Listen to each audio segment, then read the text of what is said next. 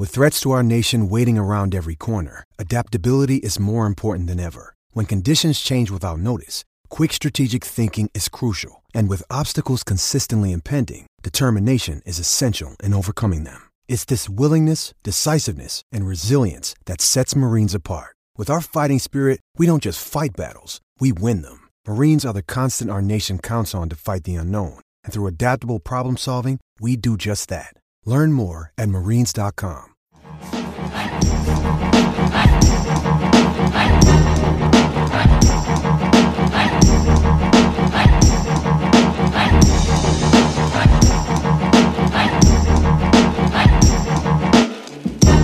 Welcome back. Bless You Boys podcast, bringing you the week in baseball news from a Detroit Tigers perspective. BlessYouBoys.com is your home for all things Detroit Tigers baseball on the SB Nation platform.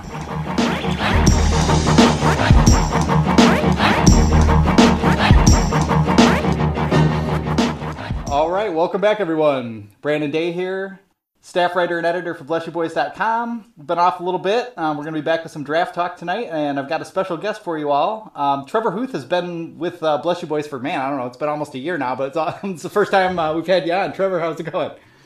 Good. I'm happy to be here. I've, I've been. Uh, it was so weird. I was a huge fan of Bless You Boys beforehand, so writing I thought was a big deal. Then you're like podcast. I'm like, oh my god. Yeah, and then and then everything just went to crap this year. like just just when you got here. Um, let's kind of run through your resume real quick because actually, um, you've written, you've got bylines all over the place. A lot of good places. I know you've you've done some work for um, Prospects 365, Prospects Live on the pod, um, as well as writing for us and Viva El Birdos. Um, so yeah, I mean, you're a busy man, obviously.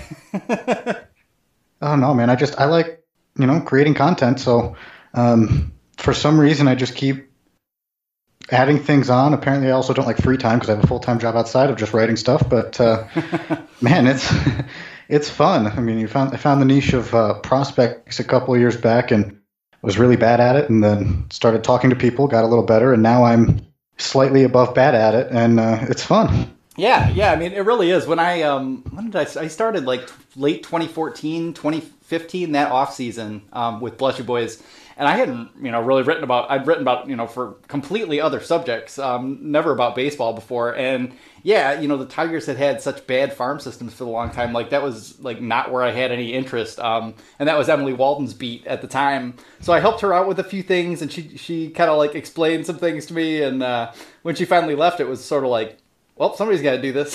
so yeah, I guess it's me. And uh, yeah, as it turned out, you know, um, I've loved it, and it was um, the exact right time to really get into it because yeah, the Tigers farm system is better than it's possibly been since uh, since they had Lou and Tram in it. So yeah. Meanwhile, the major league roster continues to suck. So who wants to cover that? But I have to do that too. Their major league roster is kind of like a farm system for any other organization. So yeah, I mean that's all it is right now, and even that, it's not a very good one, you know.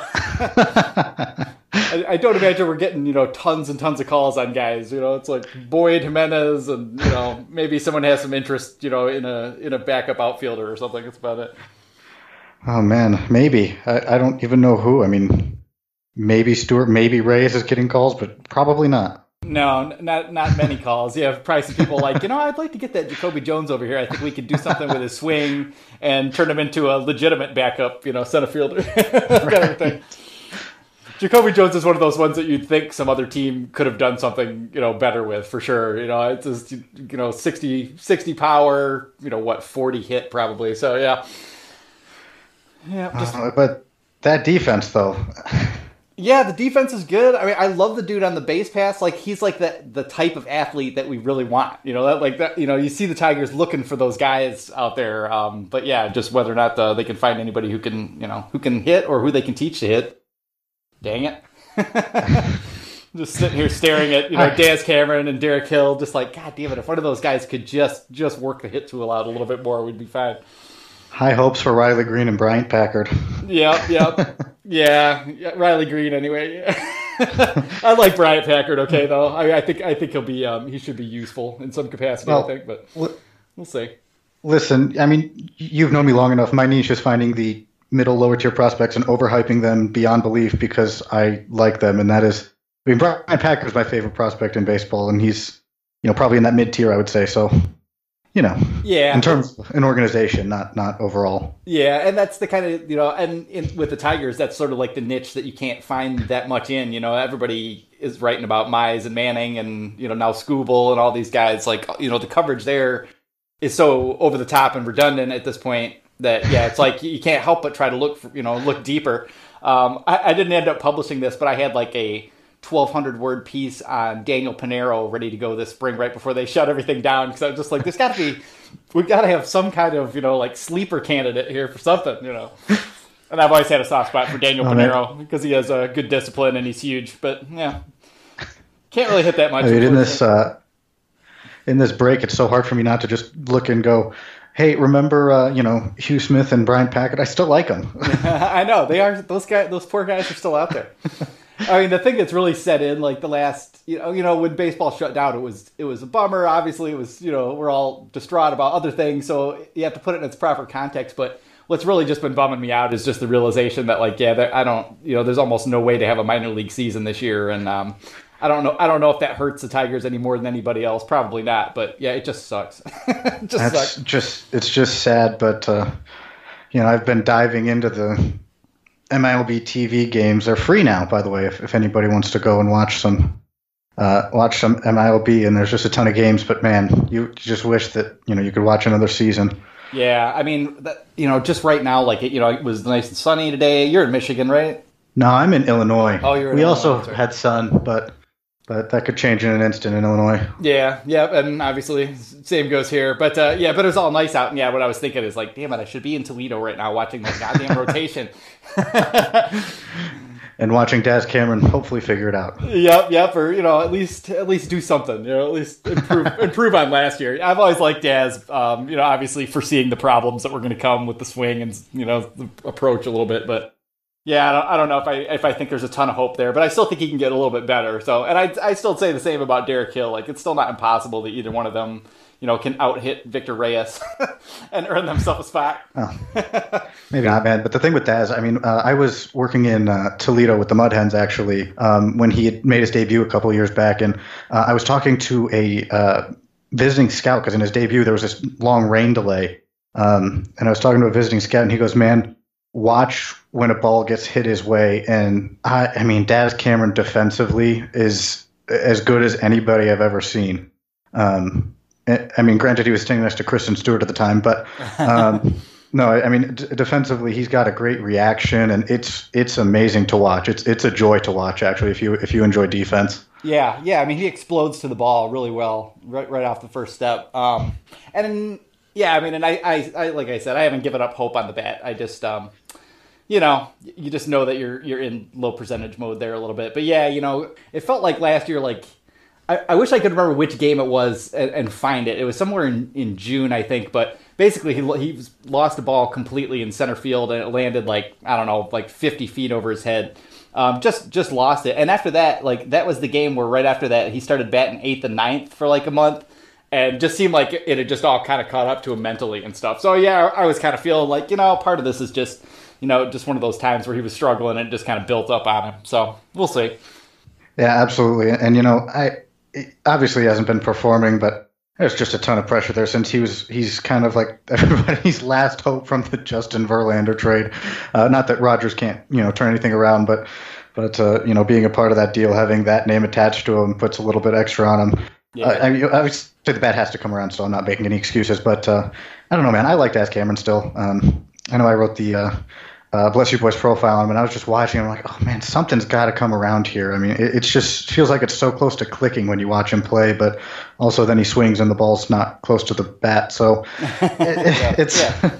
I still believe it, but um, but you do see more, like I'm, you know line drive, you know line drives to the wall up the right center field gap. He can take it the opposite way, no problem. I mean, yeah, there's things to like for sure. When he when he makes the contact, it, it seems fine. Usually, it's just the contact is is the issue here. yeah, yeah, just not not particularly good hands. Um, swing still a little long, maybe. Um, yeah. And we're, you know, we'll get into this a little bit, but you know, the Tigers have Kenny Graham as player, you know, director of player development now, and he was obviously the hitting coach for the for the Brewers in the minor leagues. They're hitting coordinator for a few years. So yeah, I mean, you know, I, am trying to have some optimism and, and not the thing that happens, you know, when we talk about the draft, especially, is you know you can't help but look back to what they've done before, and sometimes that can just be a trap. You know, like sometimes it's not even the same, you know, the same people doing the evaluating um, and setting up the board. You know, sometimes the philosophy has changed a little bit here or there. I don't know what happened in 2017, but the last the, the last two years, like the approach has seemed overall better um, you know, you land a Tarik Skubal, you know, once every, you know, five years and your, you know, your draft war totals are going to look way better, you know, you're projected. So something like that can help out a lot too. But yeah, you know, it's, uh, I don't know. It, it's just hard to know where the Tigers are at. And that was kind of one of the key things to look for, I thought, this spring was like, are we seeing, you know, a different approach to how they're teaching people or, you know, are, are people, you know, really making major changes in their swing? I feel pretty confident about the Tigers as far as, pitching goes, um, at least until you get to the Rick Anderson level. Like, like you know, the way they they bring pitchers along, I actually like compared to even some teams who probably have a better um, just overall player development you know record. But um, but yeah, on the, on the hitting side, yeah, it's still just uh, it's a lot of lot of hoping and guesswork there. Yeah, it's it's you hate to say it, but it's kind of just a running joke around people who who follow the kind of the development around around the league. But I will say that, uh, and I know that this was just spring training, and obviously I'm not overhyping anything, but when Riley Greene comes out and does what Riley Greene did in spring training um, this yeah. season, you're finally just like, they might have done something. yep, yep. I think they might have a winner there. uh, you know, you got the, the three headed dragon plus uh, um, oh, Wentz, uh, uh, you know, hopefully he returns fine, and and you know, you got Greene and, and a few other uh, solid hitters, and Paredes taking a step forward. So I think that uh, uh, really the bats, um, the development, you know, as we joke about it, it seems like it might be knock on wood trending in a good direction. Yeah, and it just seems like there, there's so much more information out there now that that it's harder to make the, the the really dumb mistakes that used to go on.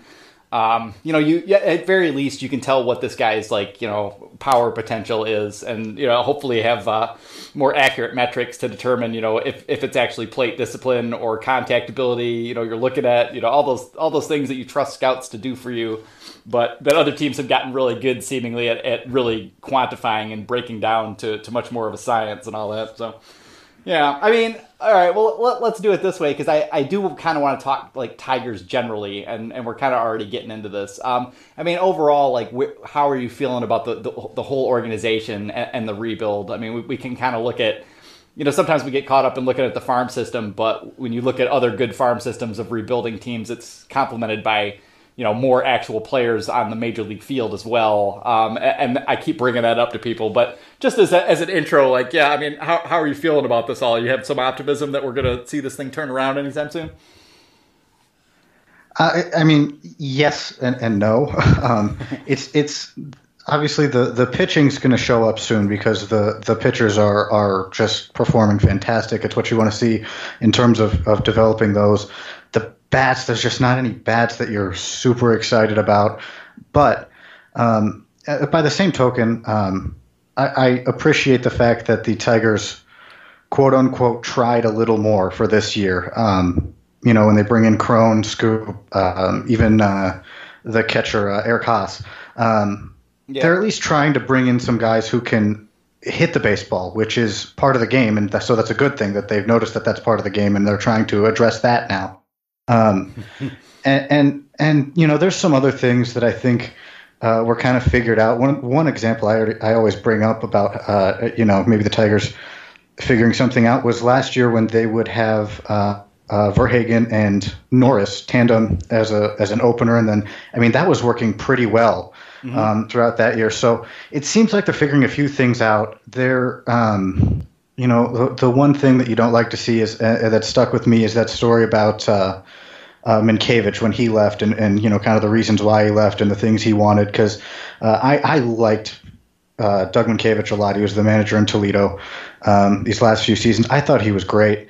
Um, in terms of what he was, I was really hoping they were kind of grooming him for a okay. We think the rebuild's here now, so uh, thank you, Ron Gardenhire, and let's see what you can do, uh, Doug Mientkiewicz. But um, so, I mean, there's things like that where I'm still kind of like, well, maybe, but uh, it seems like overall getting the new, you know, the young guys and the prospects, it seems like it's going better. Um, and it seems like at the major league level, they're at least putting some effort towards it. I mean, they could have Puig, but that's a whole nother conversation. Um, but uh, but yeah, I, I'm a little more optimistic than most people. I don't think that this is going as, as efficiently as it could have been from the start, uh, and I don't think that's even hard to argue. but, Yeah, uh, yeah. It seems like the trend is going better now. Yeah, I mean, you you kind of look at you know one of the things I keep I don't know I, I've brought this up and I get yelled at in the comments and get into arguments with people, but like we've been right too many times um, at, at Bless You Boys over the last like three or four years about things where you know whether it was receiving or shifting, like new concepts came up, we'd write about them, we'd make a point that the Tigers aren't aren't doing them, we'd wait a year, we'd make the point again. And then maybe like a year or two later, you know, the, t- the Tigers finally start to get on board with something. Um, you know, in terms of receiving, like you know they never really did anything to to address catcher receiving until they traded for Jake Rogers and by the time Jake Rogers you know if it works out and he's a starter for us we might not need we might not need receiving anymore because they're going to go to the automated system I think as fast as possible um, both because they you know there's just a push to do it because they know it's going to happen and also I I tend to think that like you know the, the new ties with with sports gambling like the, the the deal they set up with mgm all those kind of things are going to start forcing them to be you know more proactive in taking the human element out out of the game. And i think for most people that's kind of what they want in general anyway uh, but especially in terms of gambling like you know we've all heard the, the point fixing schemes in, in basketball from referees and stuff like that over the years. You know, there's there's got to be concerns um, more more so than normal that um, you know balls and strikes could be manipulated to you know to change prop bets, all that kind of crap. So I'm sure that I'm sure that's going to happen, but it's just another example of like something that you know was fairly obvious that the Tigers weren't doing, and and you know to some degree that's understandable because we all know the Tigers were really far behind. They leveraged the entire organization to put every bit of resources into the major league roster, and th- there was a lot to do when they you know when they finally turned things over to Avila, but. Um, you know, it, it, just wasn't there. Like those first, you know, three, four years, it just felt like we, we were getting nowhere. Um, and now it starts to feel like they finally have started to catch up to where, yeah, okay, they finally bought all the technology. They had the big, you know, upgrade of Joker Marchant and the whole complex. They did all those things. They've hired a few new coaches. Um, you know, like the one sort of innovative coach that you know that they hired for the major league roster, Chris Bosio. Unfortunately, like did a bunch of dumb shit and got himself thrown out. Um, so that that didn't work out so well. But you know, I mean, there's at least So Tigers. Yeah, really. There's like you know, so there's those signs that some things are you know that are coming along. But you know, like to your example of the Norris um, with Verhagen f- following him, I think is usually how it went. But you know, and that was. They just stumbled into that. You know, it wasn't even like a decision that they made that they wanted to do it. It was Daniel Norris like saying, "Hey, don't shut me down." You know, there must be a way I can keep pitching on five days, and you know, you guys can just limit my pitch count and he wrote he actually wrote i think hand wrote um, ron gardenhire this letter about that and uh, and they thought like yeah all right i guess we could try that and yeah it worked beautifully Yeah, it was great, and you know, it is you know, the the catching receiving. That's something that I honestly hadn't thought about, but as you were talking about it, it was just made me think of other things that they were doing that, that might have gone largely unnoticed. Um, this doesn't necessarily have to do with Rogers, but uh, again, going back to my time in Toledo, uh, that is when the catching tandem there uh, was for large parts of the year Grayson Greiner and Jared Saltalamacchia. Um, so you still have Rogers. I think he might have been in Erie at that point. Um, and they're working with Greiner. Uh, I mean, they get a guy like Saltalamacchia there to work with Greiner, uh, and, and there were huge improvements with Greiner from what I could tell. Um, so it is like you just you mentioned that it is good to see that they are taking that maybe a little late, but it is good to see that they are taking steps in that direction. yeah now that they have some of these guys to work up you know they, they do seem to yeah to have thought like okay we're going to try to make sure that there are some smart veterans around them. Um, austin romine too this spring was getting rave reviews from all the from all the pitchers you know for the way he worked with the staff and especially the young guys. Um, so that was a smart move as well. But it's just all um, you know it's just all so short term still you know like i would have i would have loved to sign cj cron for three or four years. Like i would have been all about it. Like you'd lock up first base you know whatever happens with torkelson you know you put him in left field.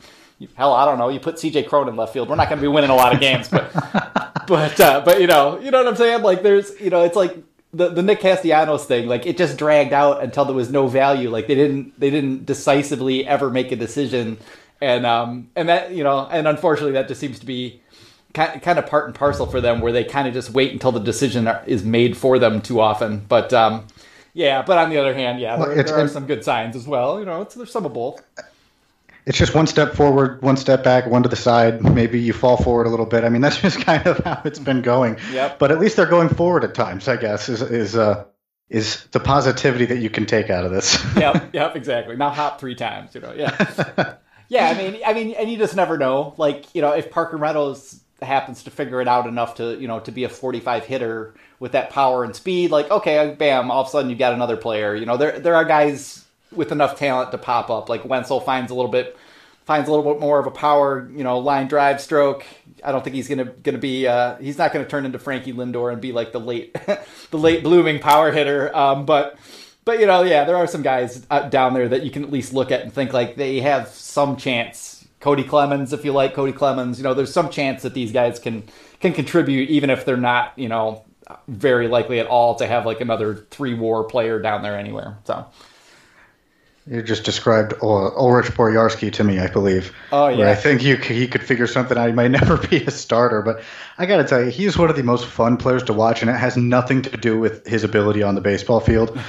it's just because he's like the lankiest dude on the planet, so everything he does is just entertaining. Yep. And he's got talent too. Obviously, he's got nice bat speed. He's got so that that contributes to some raw power and all that stuff. But but he's just so lanky. All of his movements just make me laugh, kind of. uh, yeah, yeah. I mean, he is kind of like it's unfortunate I didn't get to see him that much last year because, like, for the most part, you know, I saw him at West Michigan, and, and, that was kind of it. And then they disappear into the, the Florida State League void for the most part. But um, but yeah, he he is an entertaining player to watch for sure. And you know, one of those dudes that you can you can just tell like the strength is there. He's one of those guys. I've we, we got into this discussion about bat speed uh, last summer, like between a whole bunch of us. I think some of the Tigers minor league report guys, we were all talking about this but I was kind of trying to trying to frame bat speed as like think about you know not just like total speed of the bat, but think about think about it in terms of the acceleration factor more. And he's one of those weird dudes that doesn't really have like the great acceleration factor, but you know that you know he he can hit the thing 108 miles per hour off the bat. You know, there's no there's no problem there. but yeah. Yeah, I was thinking like Steven Moya was always sort of that same way, and Steven Moya had like a quicker, somewhat more compact stroke in a way, but also you know just like just those levers took a long time to get there. You know, it's, yeah, one of those guys. Yeah, the the acceleration guy is probably more of a Christin Stewart who has. I mean, if you've uh, you, I never appreciated it till I saw it up close during batting practice, but he's got a very fast bat. Yeah. Um, but and, and, that's kind of all. He, if, if, I'm remembering correctly, it's been a while since I've seen Christin Stewart swing a bat, obviously, but uh, he's kind of got that compact swing where it just gets going really fast. Yeah, yeah, you can just tell he's like he's not tense. You know, he, he's loose and yeah, he can whip the bat through real quick on you. So I was I was interested to see what he would do this year. You know, I, I think everybody kind of gave up on him right away uh, or like really fast, but I don't feel that way. Like I still feel like Christin Stewart's a decent bet to hit. Um, it's just that yeah, you just I just don't know if you can have him out there on a team that's gonna you know gonna be an above average team defensively. It's just uh, it's pretty rough, pretty rough out there.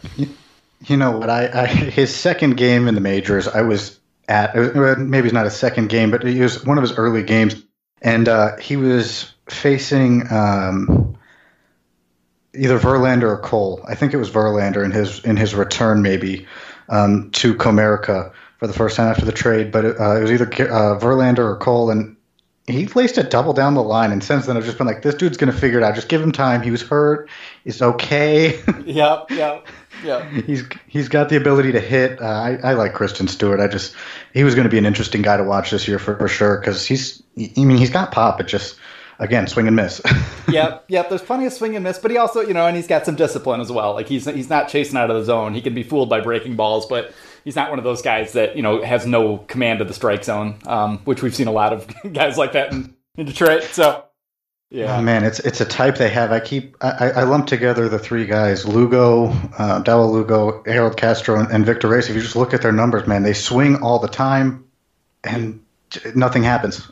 yeah, I mean, you know, those are guys that will here and there they'll bab up the, their way to like hitting 280, 290, and everybody mm-hmm. starts to you know starts to kind of lose their mind. But yeah, there's just never any power, um, not enough contact in the air. Like Lugo, uh, I, I've I've been meaner to Lugo than I've been to almost any prospect, and I'm not really ever mean to anybody because I'm I always do keep in mind like this is just you know it's a young guy like trying his best and whatever, but he just drove me nuts. Like that that trade more than any other just drove me insane. I think is what happened.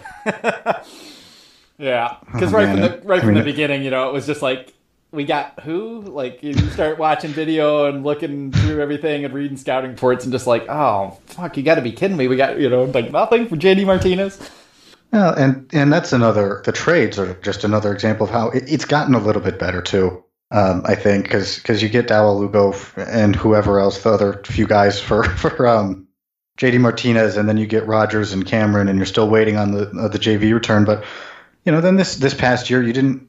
You wish you they traded him earlier for more value, but for what they could get for Castellanos, they did. You know, okay, I thought, and then the Shane Greene trade looks looks pretty good too. Yeah. Um, Demeritte Demeritte was always the most interesting part to me. I mean, um, Wentz, I had always just seen. Whenever people ask me about Wentz, I kind of just say it's going to be a version of Dallas Keuchel. Um, it's, it's the best comparison that I have. Um, but uh, but I thought Demeritte was interesting when they got him too. Yeah, yeah, I like Demeritte. I mean, t- t- I like Wentz actually um, pr- pretty good amount. Like I was pretty happy that was the guy we got out of there once it kind of became clear we weren't gonna we weren't gonna get one of their top you know five guys. So I was okay with him, and I wanted Alex Jackson. And you know, I'm looking at you know prospect lists from you know early in the season for the Braves and thinking like, oh, dude's like their 30th ranked prospect. Like we, we should be able to pull him, right? And then everybody was kind of like, no, no, dude. Like everybody knows he's everybody's figured it out by now. He's, he's they're not going to be able to get him. And uh, yeah, Demeritte, you know, Demeritte was a was a, I thought like a solid, you know, a solid uh, compromise or, or fallback plan there because yeah, he's you know he's he's kind of another guy who can do a little bit of everything, and if he you know if he figured it out a little bit, the power's there to be a to be a major league regular in the outfield. So yeah, I was okay with him. That uh, that trade was just fun to be in the Bless You Boys chat because for a minute we thought we were getting Wentz and Jackson, and we're like, wait, Yeah, this is going to be great. yeah, yeah. I know. I was like, oh, they finally did it. They pulled one off. Because it's harder to do. You know, we know it's harder to do. You know, at this point, you know, teams are all using the goddamn war calculator. You know, and, and theirs are dialed. You know, to a degree that nothing you're going to find online is obviously, and um, yeah, it's just harder and harder to really fleece anyone unless you're, you know, you're picking up their 18 and 19 year old guys um, who haven't broken out yet. So yeah, it, yeah, it's tough. And obviously, you know, that was that was the trade where the Tigers did do well was was picking up Paredes and. Um, and Mr. Candelario because Paredes was still young. You know, he, he hadn't proven it yet, and so they were able to get him. But yeah, it just feels like, um, and, this isn't entirely the Tigers' fault. It's just sort of like the you know the the path of circumstances. But it was like the worst time to start rebuilding because it was right when everybody decided like, nope, we're not trading prospects anymore. You know, we don't you know we don't want to deal these guys for big free agents. And uh, you know, and, and the Tigers have kind of you know borne the brunt of that. It just feels like we've we've along with like receiving and shifting, we've been on the on the bad side of like almost every major trend over the last you know four or five years ago. Like we, we tried to do the the Astros type rebuild, you know, five or six years too late. You know, where it's just you're just not going to be able to get the same kind of value out of your major league players. So yeah, such as the circumstances, I guess. But The the one trade that that uh, I thought was I've always I still to this day think is one of the more interesting ones that's happened that I, I still think is going to turn out well was the Leonys Martin trade. Um, was that Martin and Dowdy and you got Willi Castro? I mean, Yep. I I still like Willi Castro. I, I think that could turn out to be one of the more interesting trades that that they've ever made, and it's the one that really just never gets talked about. and it was one, and it's one of those ones where it was like super efficient because you know they would have they spent probably paid Leonys Martin like three million dollars, um, had like the best first half of his career, and then traded him, and then he got horribly sick, and yeah, and we came away you know with Willi Castro who. Yeah, I mean, I don't. I haven't given up on Willi Castro. I think, um, you know, some of the signs that we saw this spring, he had really worked on his footwork and um, and kind of cleaning up some of the fundamentals that they'd had problems with last year with well and and prior to where he just kind of has that tendency to backhand balls and not get in front of the ball and, and be moving toward you know first base. Uh, they obviously were harping on that with him all all winter long, and he he definitely took it to heart. And yeah, I mean, I think he can hit. I just don't know. Obviously, I don't know. Nobody knows if he's going to be able to hit enough to to really be a regular. Um, but but yeah, I still think he's got a shot at it. I mean, he's still young, and it feels like you know we're all having to adapt ourselves to just the reality that when when it's not a top prospect coming up, you know, and, and I like a not our top prospect, but a you know top twenty overall type guy, like there's usually an adjustment period. They're just you know it's just really really rare that a guy comes up and just mashes right from the drop, and we're all just having to kind of get used to that. And uh, and, and I mean, there in in my head uh, lies the one of the things with their with the Tigers farm system. Um, the way you just described Castro, where it's like, oh well, maybe he'll do this, maybe he'll do that. It's that the Tigers, and I, I think that the Tigers in general, and I hate to say this as as a fan, but I think their farm system's a little bit overrated just because they have this really great, you know, top four or five, depending on who you are, um, if you want to count Paredes in there or not.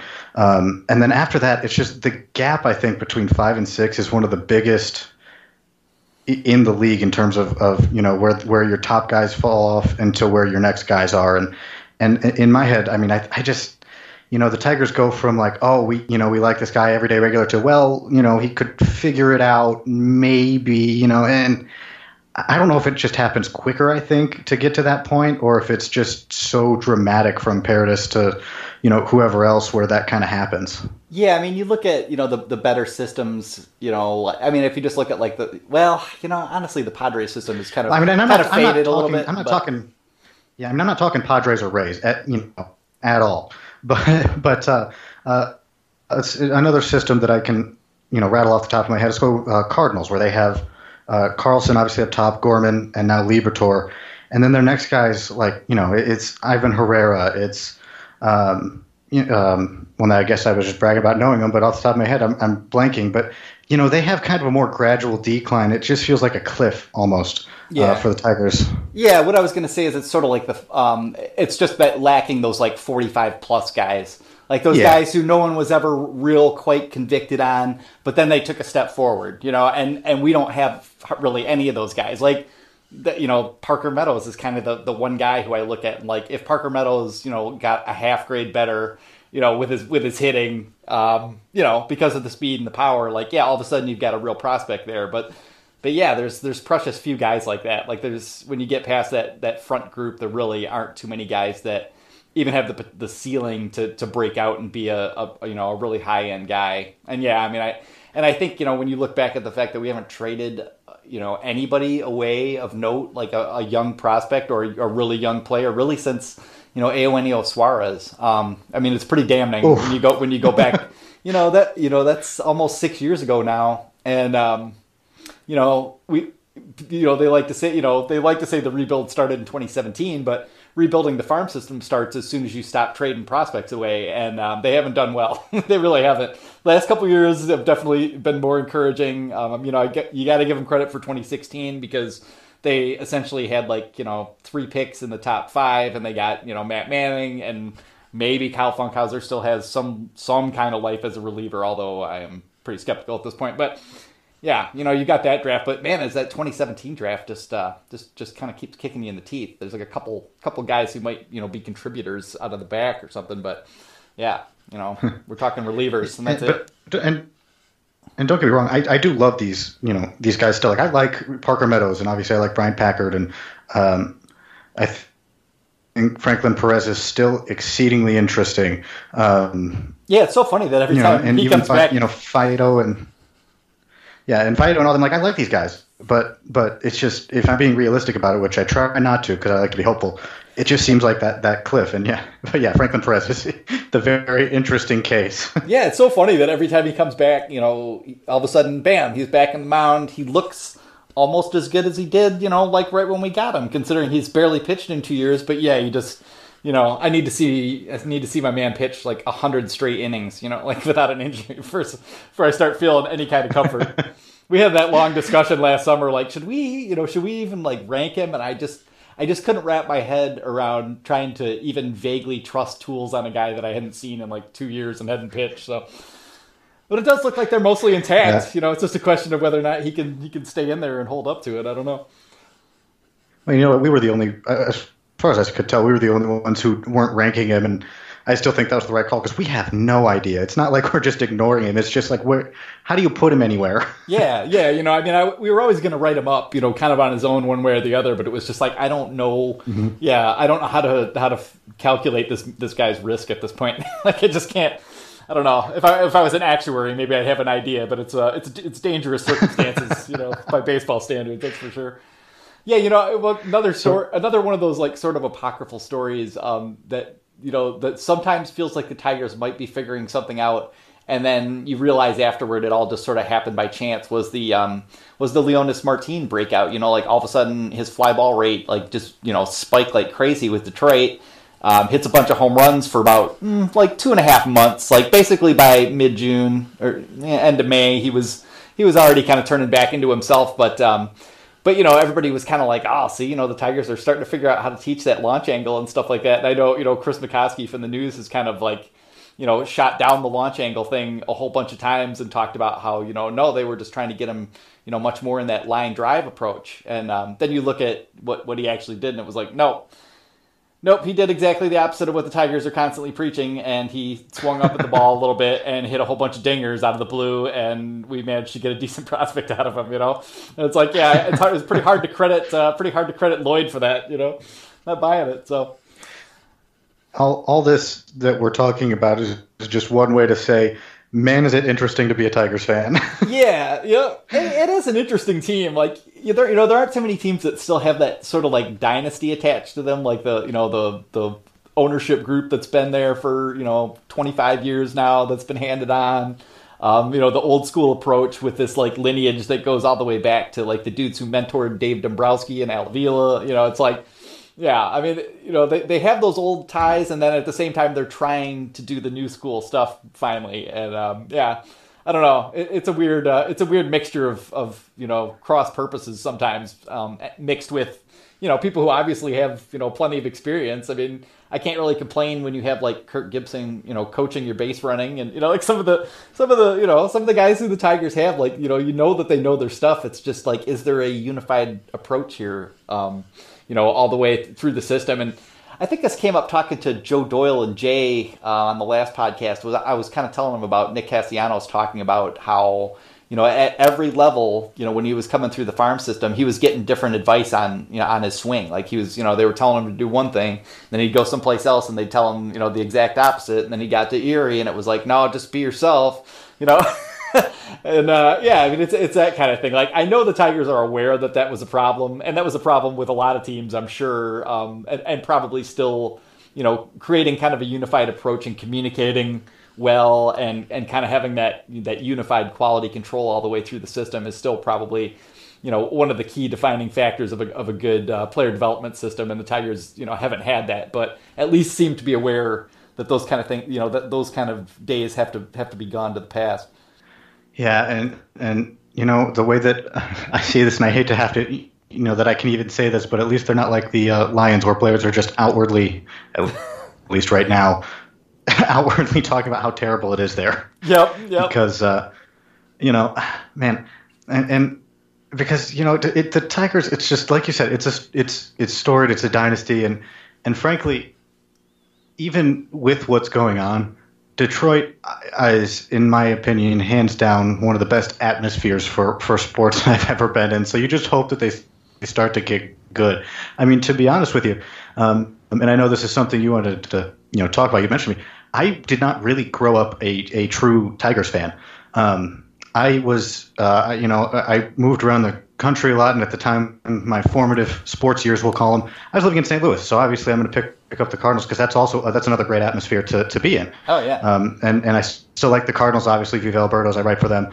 Um, but it wasn't really until um, you know my I went to college here in Illinois. My parents moved from Connecticut at the time over to Detroit, and then I go back and uh, I, I land this internship with uh, with WJR. Um, where they're like, we just want you to cover the Tigers and I go, well, that seems like something I can do. um, and so I started going yeah. to, you know, I start, yeah, I, I, started going to these games. It was my it was my junior year, I think, and I'm like, man, this is just really cool. Detroit is just a different animal when it comes when it comes to when it comes to you know sports. And then I go to a Lions game. It, it's kind of the same deal. Um, and, and, then after that season ended, they're like, "Do you want to do it again?" And I said, "Yeah, uh-huh, I do." And uh, uh, and they're like, and they're like, "Well, do you want to do the Pistons too?" I'm like, "Sure." So uh, it's just the Detroit sports atmosphere is really really awesome, and it kind of uh, just gripped me where I'm like, oh man, I just you know, every time I would leave Comerica Park to, to go back to school, it'd be sad. Like, this is the last game. Like, I don't know if I'm going to do this next year. And then, of course, they brought me back for a, a third year for some reason. And so I was swapping time between working with the Mud Hens and, um, you know, doing this unpaid gig covering the Tigers for, uh, nice for WJR. And it, it was, it was awesome. And, um, so really, I'm a few years. I came in right at the time that they were, you know, losing a ton of games. So right in the sweet spot. And, uh, and, uh, man, it's just, uh, that, you just want them to be good because the whole point of this story is that that atmosphere is so gripping and it's so much fun, uh, even with the state of the team it is now. So um, you yeah. really hope that they can figure something out here yeah, soon. Everybody, you know, everybody cares like you know so much in Detroit. It is one of those cities where it doesn't really matter which team. Like everyone cares about it to some degree or another, and if you know, a team even has like, you know, a remote shot at doing anything, like, yeah, like the buy in from people who are, you know, more often considered casuals is usually really intense. Like everybody's like, okay, if you guys are good, we're all about it. Um, and yeah, and then there's the case of the Lions where they've never been good. No one's really ever expected them to be good. And man, those people just still pile in. That's the one team I kind of have, you know, I, I did kind of give up on uh, really, really prior to Barry Sanders even getting there. Like I watched, you know, during those years, so I saw plenty of Barry Sanders. But yeah, one of my uncles, this is probably like late '80s or something like that. Like that was just like, dude, don't ever, don't ever root for the Lions. Like, don't ever care too much about the Lions. They'll always let you down. And it really stuck. It really stuck in my head. And after a few years of that, a couple years later, I was sort of like, yeah, you know. Just not that into it or whatever, and yeah, I kind of drifted away from football um, j- just as a result of that. But yeah, but for me, yeah, I grew up in the area, so yeah, like I was ten, um, playing shortstop and pitching in little league, you know, in 1984. I'm I'm 45, so yeah, it was like you know, it was just all right in my wheelhouse. Like you couldn't help but just be obsessed with the Tigers, especially me. So yeah. Yeah, and, and you know what? Detroit's done some really cool stuff too. This is the I, I always point this one out, even though it's probably like a lot cooler in my head than it actually is in reality. But you know, when you're when you're in Comerica and you look in between um, um, the scoreboard and where the stands go up, uh, you know, on the third base side, you can just read Ford Field there. Now that planning to me is just like they've really tried to encompass this city. Um, you know, and for some reason, I just I love that, and I always bring it up, and nobody ever cares. But uh, and then I keep bringing it up because I don't pick up on social cues very well sometimes. well, you know, I, I do, I agree. I mean, I kind of like the idea of it all being sort of together down there, where yeah, you can you can look out at Tiger Stadium and see Ford Field, despite the fact that its its skyline is an eyesore in my in my opinion. But that's a that's a different ballpark. They, they, they could they could dress up the you know the upper the upper level facade and the and the roof if they if they wanted to. But yeah, they have that. Then you've got little Caesars Arena, and you can you know you could run down there and you know in a minute or two you know on foot. So yeah, it is pretty cool to kind of have that that. Yeah, I, am not going to use the term district Detroit. Sorry, Ilitches, but yeah, I mean that that kind of um, that kind of setup where they're all together down there. I do think is is pretty cool. Um, and yeah, when you know when it's you know when it's been rocking down there in the summer, and it really hasn't been set up like that at a point where we had any teams that were really doing anything. Um, if they could get to that point, I think it would really be fantastic down there. You know, the atmosphere is always you know pretty good in downtown Detroit. I always have a good time down there. Um, obviously, it's different than it used to be, but I never, you know, I, I loved it. You know, whenever 80s, 90s, you know, it was always like cool to be down there and stuff. And um, yeah, so yeah, I mean, overall, like I think the vibe down there is good. It just um, it all just needs somebody to win some damn games down there. kind of show us what the what the possibilities would be like oh if, if everybody was into it. Yeah. I I've seen the potential twice. One of them was opening day last year, uh, the home opener against the Royals, because opening day in Detroit is is just another special special thing that happens. I think, and and the other one was uh, it all lined up where it was uh, again it was Verlander's homecoming. You know, after the trade, first time he was in Comerica, which was also the first game for the Lions that season. So the, oh, it was pretty vibrant down in that area. yeah, yeah, for sure. I would have liked to have gone to that game. Yeah, I uh, I probably would have cried. that's my that's my favorite player of all time. I think right there. Yeah, that was upsetting to me. You know, he's one of those guys. Uh, he's one of those guys. And I said, I didn't grow up a Tigers fan. My dad was a huge Tigers fan. Like he, he, you know, lived in Detroit, worked in Detroit, um, and and so he was a huge Tigers fan growing up with Al Kaline. So I'm hearing Al Kaline stories, and oh, yeah. um, and so I was always paying attention to the to the Tigers. And once Chris Carpenter retired, Justin Verlander was like my guy as a pitcher. Um, I mean, it was Chris Carpenter at first, but and then and then Verlander. Yeah. Carpenter retires, and it was just Verlander. I loved Verlander, and uh, the more I got to watch him, the more you just love Verlander. I mean, it's so impossible not to if you just watch him. yep, yeah. I mean, he's just everything you want. I mean, he's he's like he's the perfect ace. You know, whatever people thought about Nolan Ryan, um, you know, back in the day, like to me, yeah, Justin Justin Verlander is like the, the platonic ideal of a pitcher, like from from the mechanics to the you know the fiery attitude and the arrogance and the cockiness and uh, you know, uh, the whole thing, the whole package is just perfect. Yeah, in my estimation, it's been a little, you know, and obviously it was cool to see him win the World Series even when it wasn't with us. But it has also been painful, like over the past year, um, you know, like watching watching him take the hits and like, yeah, not not in Detroit anymore, are you, buddy? yeah. yeah. but man, he's he's just a guy, and and it's good to see that the you know he got a standing ovation. That it's good to see the Tiger fans are still just like, hey, that's our guy. yeah, yeah. I mean, and he knows he's still our guy. You know, like yeah, I mean, yeah. didn't I think he just sent you know whatever he sent masks and PPE to all the first responders basically in the Detroit area and all that. So yeah, going in as a Tiger, people relax. Uh, people were so upset about that and so worried about it. And I, it just never even really occurred to me to be, to be like a thing I would be concerned with. But uh, yeah, you know, he's just that dude. I, I wouldn't even I wouldn't even think to be concerned about that until he's retired and it's been roughly five years. yeah, yeah, exactly. No, I mean, he may still come back. Like if we could get it together here, like uh, he shows uh, no real sign of slowing down. Um, it's got to happen eventually, but. Uh, I did notice he lost a little bit of his fastball finally uh, after getting almost all of it back, you know, post 2015. And uh, finally saw a little bit of a drop last year, just a little bit, but he also used the fastball less, and I thought that that was kind of like the tell to me that like okay, like you can't you can't come back and just be like 100% normal forever. But then what happens? You go into the spring and he's got another groin tear, and his arm is still goddamn fine uh, through all this. The man has never really had a you know any kind of a, a major arm injury. It's uh it's ridiculous. he's just just a damn horse. So yeah. So yeah, he'll be back. I I, I just remember. Story that I heard one time, and I don't know if this was true or just somebody talking, but it was, you know, Verlander throw uh, at least used to throw, um, maybe except on his off day, like 70 pitches a day minimum, maybe just 90, something like that, something ridiculous where and didn't hit his pitch number, he would go, he would go, you know, the bullpen and tunnel down and just finish it off, and just ridiculous how many bullets he's had in his arm. Yeah, yeah, for sure. I mean, I wonder. Um, I don't know. I've kind of, I've posed, posed this question to a couple analysts who who like to get involved with a totally pointless and ridiculous puzzle. But if you thought if you took each pitch in terms of, of its actual miles traveled per hour, I, I just I have to figure that like at least over the past like 25 years, like no one's thrown more miles probably than Justin Verlander because it wasn't just that it, he was one of the rare guys who could throw 101, 102 and go 130 pitches a game it was you know it was just the fact that he you know he never missed a game either. Like he would just do that and do that you know throwing that hard throwing 60% fastballs um, yeah and you know and still seems to be okay. So maybe you know guys this I've, I've kept this in mind with daniel norris in that guys who don't have an arm injury who have groin problems maybe a market inefficiency that we should try to explain. Like anybody who keeps like tearing up their groin i'm like I, am pretty sure he's using his legs really well. I, I think i like that guy and you know what? I uh, my my one. Well, I think I wrote two, but one, the uh, first fan post I wrote for Bless You Boys is I was attempting to get noticed, so I could write it Bless You Boys. Um, again, really like the site, and uh, um, it was about.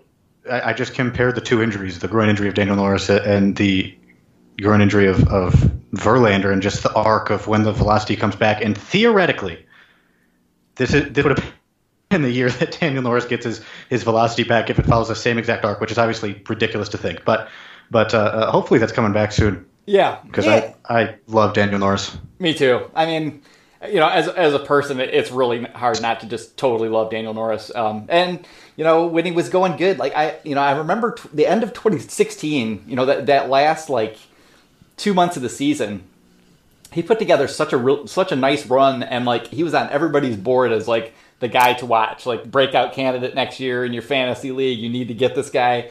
Um, and yeah, and that was when the uh, when the injuries all kicked in with the groin stuff. So yeah, I've, I've been holding out hope all along that um, that it would come back. And you know, he was he was hitting 93, 94 last year um, in those three inning stints, um, which I thought was a good sign that yeah, it was coming back. Like if you can throw if you can throw that hard and you're still young and you you ever have thrown that hard, like I tend to feel like you're gonna get it back as long as your arm isn't isn't breaking down on you. And since yeah, since he hasn't had an arm injury, I'm still uh, still just to hang in there with him. It just sucks now because um, you know we're basically to have one year of him, um, you know, or whatever part of season we've got this year, and then one year next year. Um, so yeah, I don't know. I wish this uh, I wish this club would kind of start making some decision, decisions about extensions and, um, and, thinking a more a little bit more long term. Um, I still really wish we would have kept Nick Castellanos for for those reasons. Like I think, you know, the first article where I started screaming about it was like um, the after the 2016 or after the 2017 season. Like, you know, shit or get off the pot right now. Like do do this. Like either extend him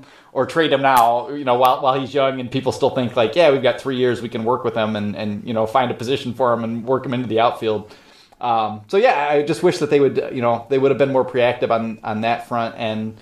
I hope uh, I hope going forward that they're they're thinking a little bit more about that because yeah, like a guy again, like a guy like CJ Cron, it makes sense to, to me to like try to you know he's undervalued right now. You could have got him you know for a couple years. We could have Travis Shaw for free basically at third base right now um, you know, with three years of control. But nope, they whiffed on that one too. Can't whiff on these things. Like we got the guy, the uh, the guy I really wish that they kept was still in Detroit, Jose Iglesias.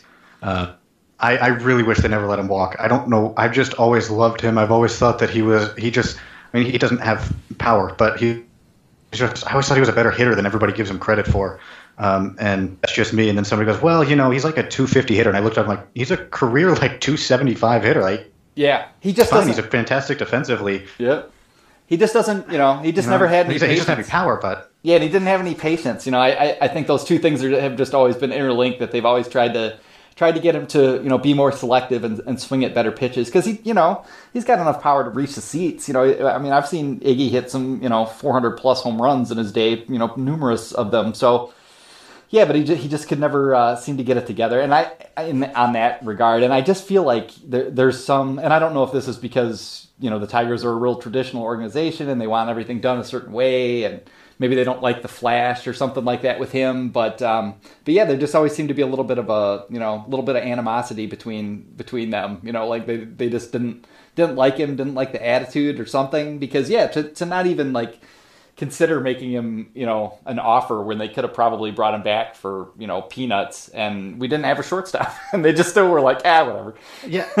well, we want Jordy Mercer. Well, he signed. He ended up signing a, a, the Reds that year. It's like you couldn't have done that. yeah, it was a minor league deal. Like, what are you guys doing? Yeah, and they jumped on Jordy Mercer right away, like he was like the top free agent out there. Like, hey, we got to lock him up. You know, it's it's November first. Let's get on the ball. Yeah, those signings, and this is this is just Tiger thing in the world that made me laugh was when um, you know obviously they got they brought in Harrison and then Harrison was gone halfway through the year, but they had that delayed game where he was he was up to bat. It was like 0-2 and he wasn't on the roster the next time around. So uh, I think it was Jordy Mercer strikes out for him, and so he gets a strikeout without even. Yeah, and it's like that's just that's just how it goes. Yeah, that was hilarious. I know that was one of the one of the weirder ones for sure. Okay, we're back, everybody. Um, we're going to get into some draft talk now, but uh, but first, I, I, really want to hear Trevor's uh, Daniel Norris story. So, Trevor, take it away. oh man, this isn't even anything special, but it was back when I was with the Mudhens. Uh, this is just a story about how wonderful of a person he, uh, he was. Uh, I was with the Mud working as a you know as an intern, and I'm so I'm down in the clubhouse for his rehab. Um, and you know we've had a few guys in and out of rehab, and they just do their thing and and move on. Daniel Daniel Norris was walked around, walked up to me, and just introduced himself like that it, that is just so unprecedented. He's like, "Hi, Daniel." I'm like, "Oh, hi, Trevor." And like, he talked to me. Oh yeah. You, you know, it's just the weirdest things ever. But man, he's just one of the like most genuinely nice people in the world. It was just awesome. Oh, that is awesome. Yeah, because you know everybody's just in their zone. Like there, there aren't too many you know players like that, especially younger guys who would just think to like, oh, there's a, there's someone I don't know. I should go you know make them feel comfortable and say, hey, yeah, yeah. He's a good one. He's, uh, yeah, he's wise, awesome. wise beyond his years. Yeah, absolutely. Yeah, we've had a couple. So drafting. Yeah, yeah, yeah, yeah. This whole draft business. Yeah, yeah. Um, I mean, you know, I mean, the the first pick has obviously come down to like a fairly fairly binary option here. Like you either like Austin Martin or you like Spencer Torkelson. Um, it feels like what, what's been odd to me is that you know, like Austin Martin really seemed like he had it locked from just about all the, the major sources like Fangraphs, Baseball America, everybody really seemed to have kind of settled that it was Austin Martin. And we haven't had any baseball since that point. And yet, um, the opinion does seem to have shifted. Um, at least, you know, Baseball America's last mock draft had, had moved it over to Spencer Torkelson. It's it's hard to know like if anybody like heard anything or if this is just you know, everybody has their own kind of way of going about this, whether or not they're trying to predict the draft or whether or not they're just trying to put it in the best order that they that the way they would set up their own draft board. You can kind of go about it either way, but uh, but at this point, like, yeah, who do you who do you think the Tigers are going to take, and who do you want them to take? Number one. Yeah, and and again, generally, it's down to those two guys. That's what Baseball America said. That's kind of consensus. Now, obviously, that could change, but but uh, as far as I know, it's either going to be Torkelson or Martin, and I think what's great about this specific podcast is that we have one of each. I know you want Martin, I want Torkelson, um, and I was on the Martin train for a while. Um, you know, because I liked what he could do offensively. He's got all these nice tools, quick riser, and then I thought about it, and then I watched some more video, and then I was just like, you know what? I know that it's it's nearly unprecedented to take a first baseman at one one um, the last time it happened was um, Adrian Gonzalez. Yeah. And, and, that's also the only other time it happened to my knowledge. So it's extremely unprecedented. It puts a lot of pressure on his bat. But just the more you watch and the more that I'm thinking, the reason that I lean Torkelson over Martin personally is that the Tigers are hurting for a middle of the order bat. Um, and and you know, being able to have Torkelson fill that role, I just think he'll do it better than anything. And the reason, I mean, Austin Martin could too, but it, it just seems like Torkelson's the safer bet to fill that out. Um, and you know, defensively, he's a good defensive first baseman, but obviously that limits your ceiling. And Martin can move around and and all this. But of the two hitters, I just like Torkelson the best, and I think that's what the Tigers need. Because obviously, yeah, they have Riley Greene, but Riley Greene's also still very raw. So he's still got a few years on him where you can take Torkelson or you can take Martin, really. It's not like you can honestly go wrong in the eyes of people here. But you can take either one and they'll, they'll ascend a little bit quicker. And I just, since Torkelson's like the safer bet in my mind from what I've seen, what I've read, to be that guy who can be middle of the order and just solid. Because not only does he have this pop, I mean, it seems like he's got this fantastic, um, you know, discipline, pitch recognition, and I know a lot of some of this is, is intentional walks, that's why I'm not looking at his walk numbers. But the the reports all said he can, you know, he's got that pitch recognition in it. So I like Torkelson a lot to be a solid, solid hitter. Yeah, yeah, absolutely. As as do I, and I, I have been a little bit more on the Martin train, but but I I really have not had like a strong feeling of like I'm going to be annoyed, you know, like either way. Like I, I just don't feel that way.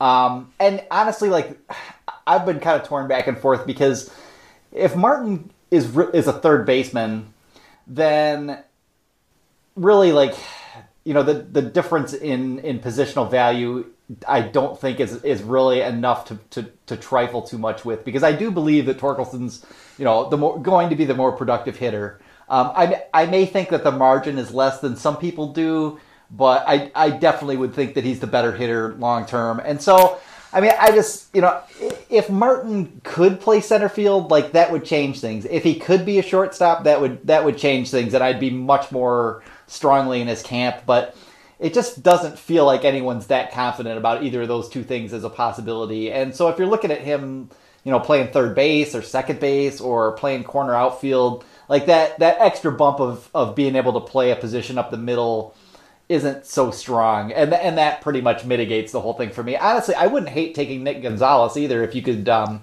you know, if you could get him to, to you know save a you know one million, one point five million um, off the the one one bonus and you know get me Nick Loftin or something you know in the second round. Like I would love to see something like that happen. Um, you know, Nick Loftin doesn't have any doesn't have any reason to um, you know to turn turn anyone down or make it clear he's not going to sign. That kind of thing doesn't work that way. But uh, you know, I I could even see him. So it just feels like it has to be a bat because I, I really like Asa Lacy and I and I like Emerson Hancock, but neither one of them is like screaming at me like we're gonna regret not not taking this dude. Like we have to take this dude, um, and that's what it would take, I think, to to to even bring one of the two pitchers into the mix. So yeah, I mean, I'm I'm pretty much with you. Like I, I still kind of lean Martin a little bit, but I'm not confident about it. You know, I, I won't be upset probably either way. And I think there's an argument with Torkelson too that you know, like having a dude that has like legitimate, like probably 70, 70 power is kind of you know is kind of important in Comerica Park because if you're going to put a guy in the middle of the order and hope that he hits like 30, 40 home runs. You've got you you probably have to have JD Martinez, Miguel Cabrera esque power, like somewhere in that ballpark. And Martin's not going to have that. Like that that much, I don't think is is you know under uh, under debate. Yeah, and, and, really the the thing about this one one pick um, is that it's not clear cut. It was last time. Mm-hmm. Everybody knew like it was going to be Casey Mize. Like that. That's it.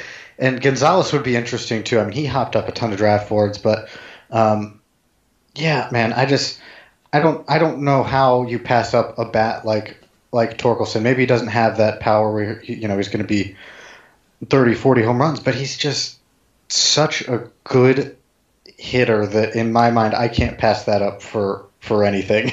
Yeah. uh, especially since I'm an organization that is in uh, whatever level is above desperate need. That's that's where the organization is.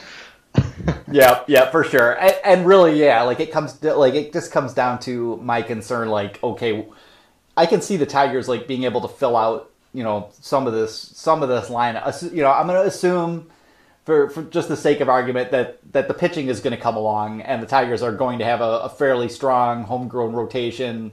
Hopefully, a couple of guys turn out to be decent relievers, and you've got like the makings of a pitching staff. There'll still be work to do, obviously, but but assuming that, like you, like my concern is shortstop, center field. Like you know, you kind of need you know, above, at least above average players at those two positions to really, you know, catch up with, with the top teams and what you know most of those rosters look like. And um, yeah, it, that's that's the problem. Is I I'm just I've kind of gone back and forth, and now I'm back to a little bit like I just don't know if Martin's really going to be able to pull that off. Um, you know, it was always going to be a little bit dicey to begin with, and yeah, with less confidence in that, and with the fact that yeah, I mean Torkelson is a pretty special bat. Like somebody uh, on the site was kind of saying like, hey, does I mean Torkelson's probably got better raw power than JD Martinez, and I was like, well, what, what, what? Like no, there, there aren't too many people with more raw power than JD Martinez, but I think he does have, you know, that kind of like, you know, game changing middle of the order power that the, that the Tigers do need to have someone like that anchoring things and holding it down.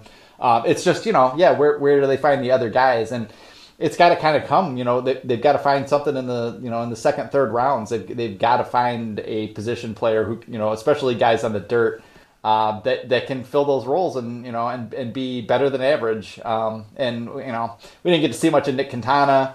Didn't get to see a ton of Lipcius last year. Um, Quintana looked terrible, um, but I, I, didn't really take that to heart too much. But like you know, neither one of those guys really really gave me that vibe. Um, so yeah, I mean they, they've got to put together a couple guys like that, and they've got to make some dang trades at some point that that work out. Like we they've got to um, figure out a way to kind of work all angles here. And so I'm trying to remind myself not to overpressure it, overpressure the draft Is like we've got to find, you know, everything we need right here at, one one and and two one. So yeah, yeah, you could, you could you could go too far trying to be too greedy and turn away from the guy who's staring you right in the face, who might just be like a three four WAR first baseman who you know who mashes and posts a 900 OPS every year, and you know, there's nothing wrong with taking that, nothing at all.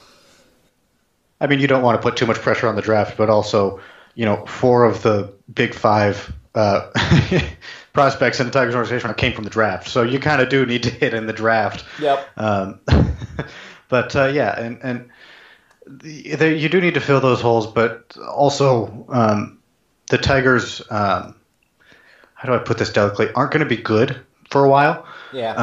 Um, so they're still going to have some high picks coming up soon, and, and you know maybe you can fill those then, but that's just a weird planning you probably shouldn't do. So right. yeah, you look into this draft if you can find other other infielders, but hopefully you know since they still probably are not going to have a great record uh, over the next year or two, maybe you can find somebody else there who can ascend and fill those roles. But uh, in terms of right now, in terms of what you need and what's available. Um, it's got and to me, it's just it's just Torkelson. I mean, that, that's it. Just comes down to that. You tanked for torque.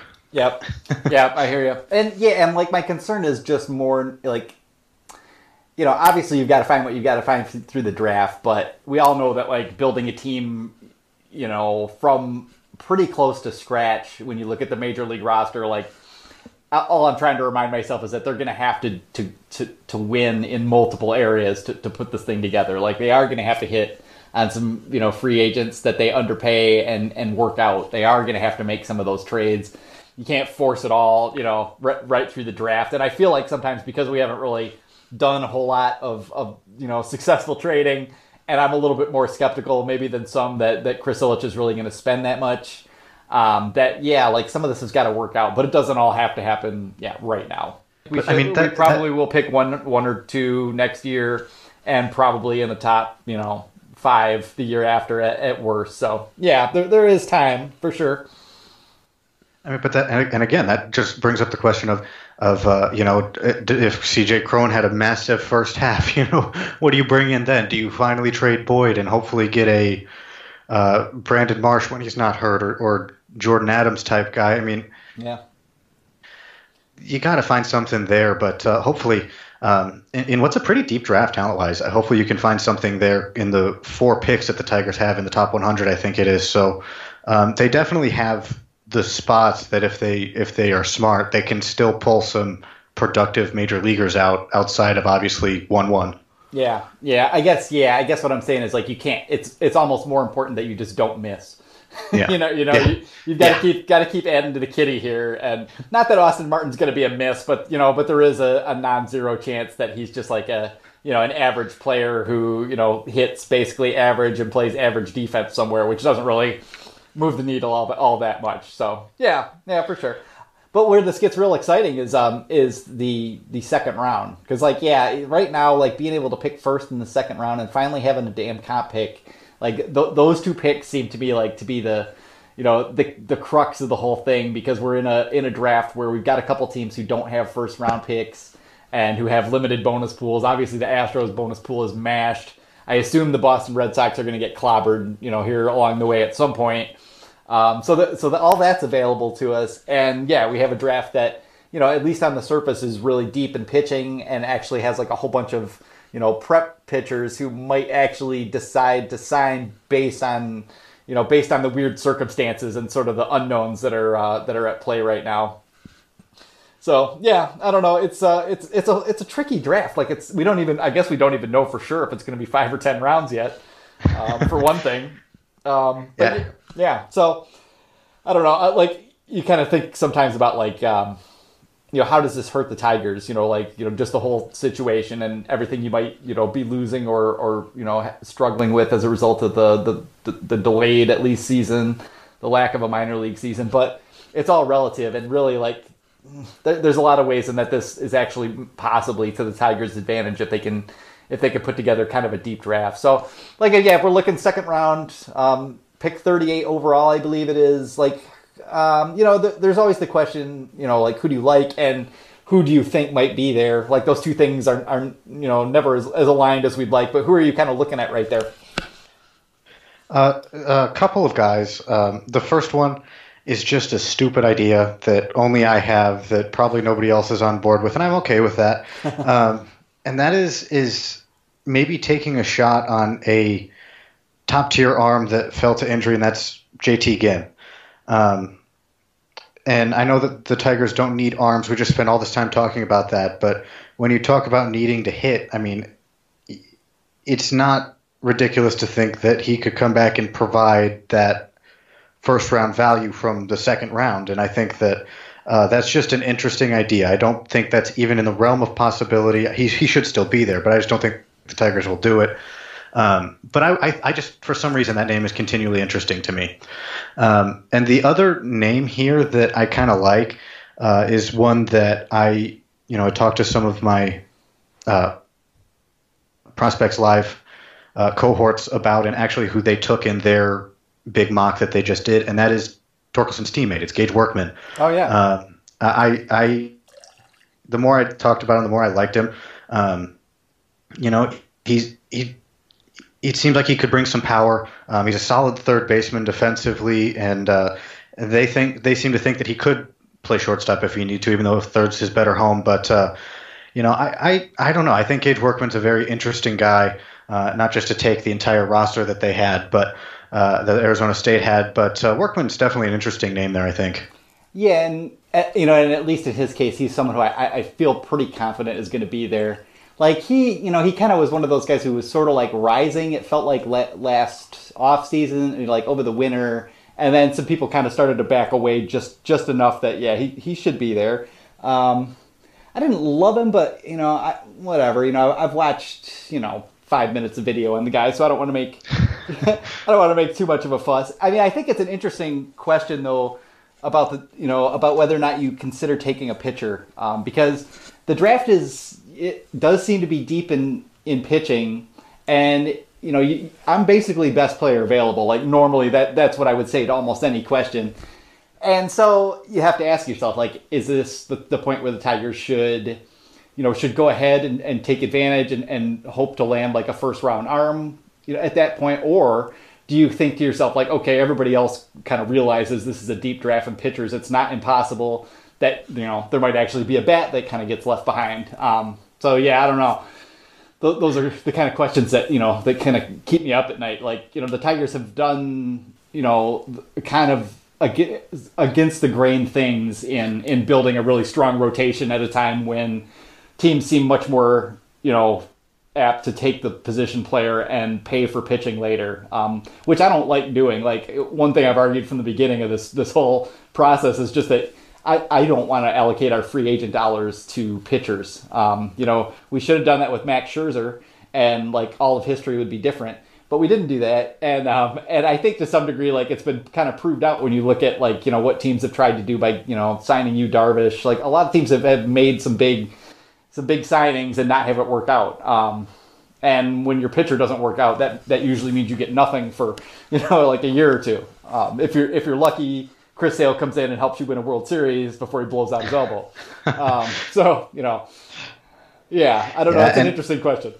And speaking of pitchers, um, obviously the the weird part about this draft is I have no idea what's going to happen with prep players. Yeah. um, yeah. And neither does anybody else. So um, it'll be very interesting to see how those um, play out. But one, another prep guy that I really like that would be around there, but also could be around in the third, maybe even the fourth round. I don't even know. Is Ben Hernandez? Um, I have he's a he's an Illinois guy. Um, I've watched some video on him. Um, you know, talked to some people who really like him, but his changeup is not from this planet. Um, and he's got you know his fastball's uh, I believe in the mid 90s. It's low, lower mid 90s, and he's got that just ridiculous wipeout changeup. The only problem is he's got the uh, almost you know from the Hugh Smith mold. He's not that big, but from the Hugh Smith mold, he can't spin a curveball. Um, he doesn't have a breaking ball, but that changeup is just ridiculous. It allows you to dream a lot. And the same uh, token of, of where is this high school player going to be? Shortstop Harold Coll is another guy that people I've talked to really love and he could, you know, he could be there. He could be gone earlier. Uh, I think Harold Coll would be really great at 38. I think he'll be gone before that. But should should this, you know, what are these prep players um, going to do? Thing make him drop down? I think uh, Coll might be an interesting one too. Yeah, because you also like what are the prep guys going to do? And then there's probably a lot of juniors who you know got off to a, a decent start, you know, this year but maybe didn't impress people the way they thought they were, like you know, in, in relation to what changes they'd made and how they were feeling. And yeah, there's there's probably going to be some guys like that who just decide like, no, if I you know if I get picked in the third or the fourth, I'm gonna you know Kyle Funkhouser things up and, and try to go back you know, next year. Um, yeah, and that, and that, does you know that does throw a wrench in, in some things. Like you know you'd figure like you know the prep guys like if you're if you're already willing to sign and, and, you're interested in signing and you're available really to sign as, as a non first rounder, I don't know that this would really change those decisions that much unless you just don't, you know, don't get picked in the top three, four rounds. But yeah, but it, it definitely just throws some more confusion in there. Um, I mean, I like uh, you know, it's just tough at, at too because yeah, I'm just always like I go back and forth like reading everybody like who is who's going to be available because I, I, got plenty of guys I like like I like you know I like JT Ginn. Um, I have some I still have have some concerns about like I mean, there's some things in his delivery I don't love. He's he's a little stiff and and high effort, which can be fine. And I don't like to like put too much on on all that because you just don't know. Like if a guy is working super hard and conditions himself really well, like he, you know, a guy with slightly funky mechanics or high effort delivery might hold up, and a guy who looks like he's, you know, smooth as butter will blow his blow his stuff out. So it's really hard to say, but yeah, I mean, I like him. Uh, I like Slade Cecconi. Um, that's a guy who I've kind of been thinking like I would kind of be interested if he fell down a little bit further. Like I think Baseball America has him at like 30, 30 or 31 or something like that. Um, he's a guy who I'd, I would like if he happened to slip down. And, and I keep thinking to myself, like, I don't really want a pitcher like at that point. Like I'm, I would prefer to bet on other teams thinking like, hey, this is a pitcher heavy draft. We're gonna we're gonna go heavy on pitchers in the second round, and then we, you know, swoop up and pick up someone who has been neglected. Um, but yeah, but the guys that I was hoping were ne- neglected were like Nick. It was Nick Loftin, and that just um, everyone is assuring me that there's no chance in hell he's getting to 38. So um, I don't know if that's true, but we'll see. And it depends. I mean, if we want to go back to that Prospects Live mock draft, they had uh, Loftin going to a team you'd like, the Detroit Tigers, at 63 overall. So that would be great. We'll see what happens there. I would, lo- I would love that, but I, I would very much take him at, at 38 if he was available. I'm, I'm a fan. Um, you know, as far as position players go, there's there's some guys who are interesting and, and, and have some upside. Like you know, Workman um, is a good call on that. I, I still don't really know what's going to happen with Dylan Crews, but I, I like the bat a lot. Um, that, you know, that's a guy that possibly could be there available to them. Um, hard to, hard to say. Uh, I was talking to Jay Markle about Masyn Winn a little bit. Like we were just chatting about that. That that's the kind of player that I would be really interested to see the Tigers like try to do something with, and and even knowing that they would fail. like him and Tanner Witt, like both, like I would love to see the Tigers try someone that like had a lot of potential as a two way player both ways. But um, but yeah, those those just feel like um, Rays guys. yeah. Yes, they absolutely do.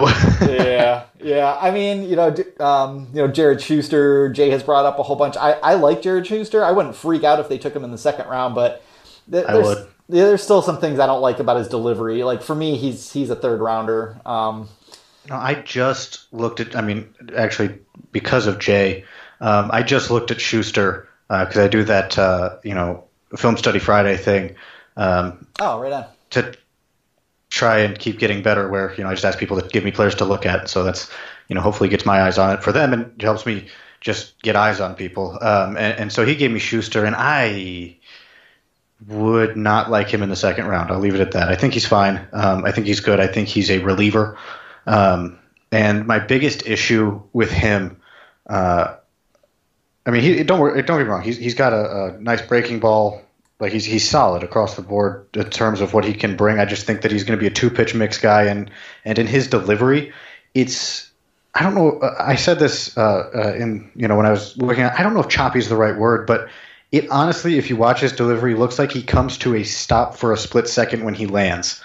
Um, it just it, it I know that's kind of a fairly easy fix, but it just doesn't look smooth. And I just I don't I don't see it much with him. Third round or uh, the next pick, absolutely. I think Schuster would be pretty nice, but second round, I, I wouldn't I wouldn't love that.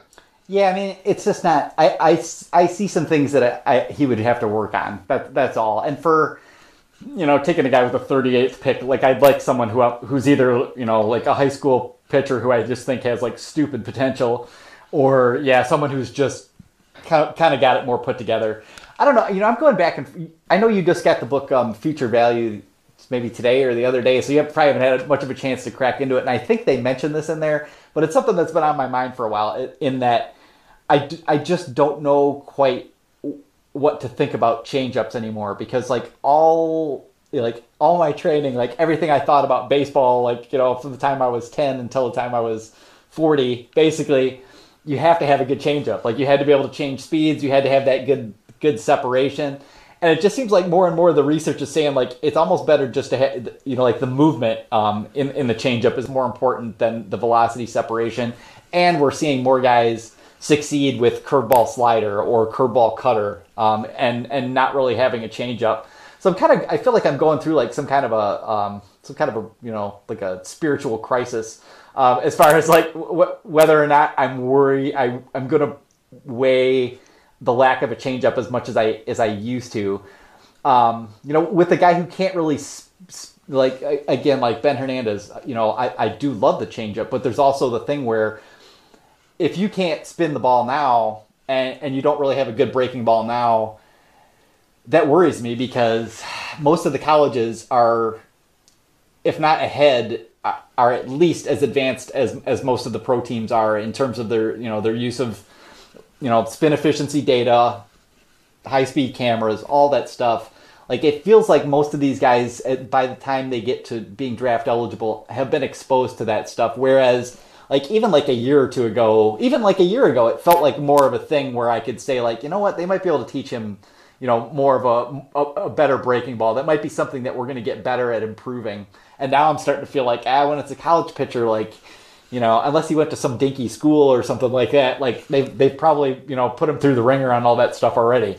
Anyway, th- these are just um, things about about pitching in general that I just keep head rattling around in my head as I think about this draft. it's like, yeah, and, and like, with a guy like Ben Hernandez, I mean, he's still he's he's he's high school senior. Yeah, I mean, so so um, he's um, you know he's obviously still working on it. He knows it. Uh, all the eyes that I've seen of people I trust say that he's making improvements there. And I, I haven't reached that point of the change up talk yet in, in the book because I'm just taking my time through it. So I've really only gotten through the part where they talk about the draft. But I, am um, not, I'm not even sure it's in, it's in there. I, I just remember that someone mentioned it, and I thought like, aha, I bet that's what I've been thinking about. Anyway. It's so interesting though, because you know, I, me too. Um, in terms of what you were just saying, I the sequencing has always been super important in my mind, and the ability to be able to see yeah. sequence like that. So that's very interesting. But uh, but yes, but and in terms of Schuster, if if you're going to take a guy like that there, I'd rather get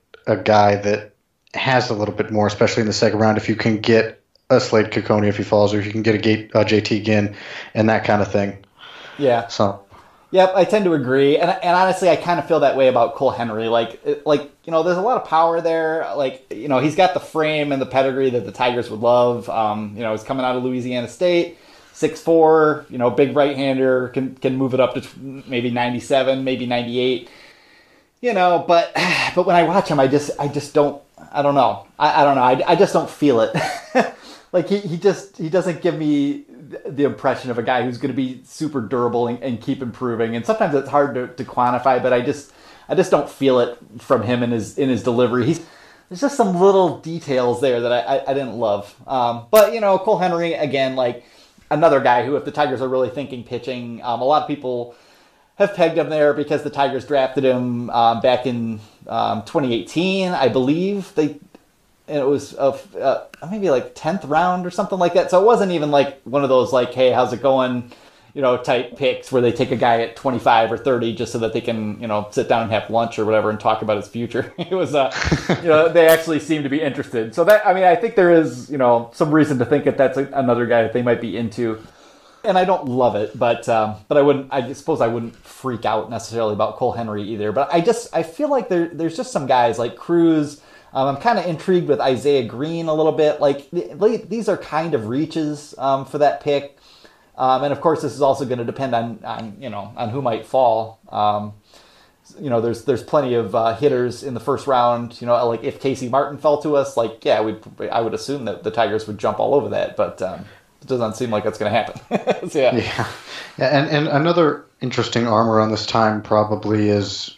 Um, Bryce Bryce Jarvis from Duke. Duke. Oh, yeah. My goodness, I can't say that. It'd be easier if he's just from Detroit, I guess. But no, he's he's another interesting arm that could be around there if the Tigers decide to go that way. Um, and I think Jarvis presents, you know, as much of a, a back end starter as anybody else that they could get there. Yeah, yeah, I think he's an interesting one as well too. And I think, if I'm not mistaken, he's a driveline guy too, which I, doesn't really necessarily mean anything, but I do, I do appreciate if a guy has already like sort of taken it upon himself to like go out to the to a camp, you know, somewhere and and start learning that stuff and, and learning how to kind of improve himself on his own via technology. Um, that's there's a little bit of a finishing school quality there that I that I kind of like. But yeah, he's um, he's interesting as well.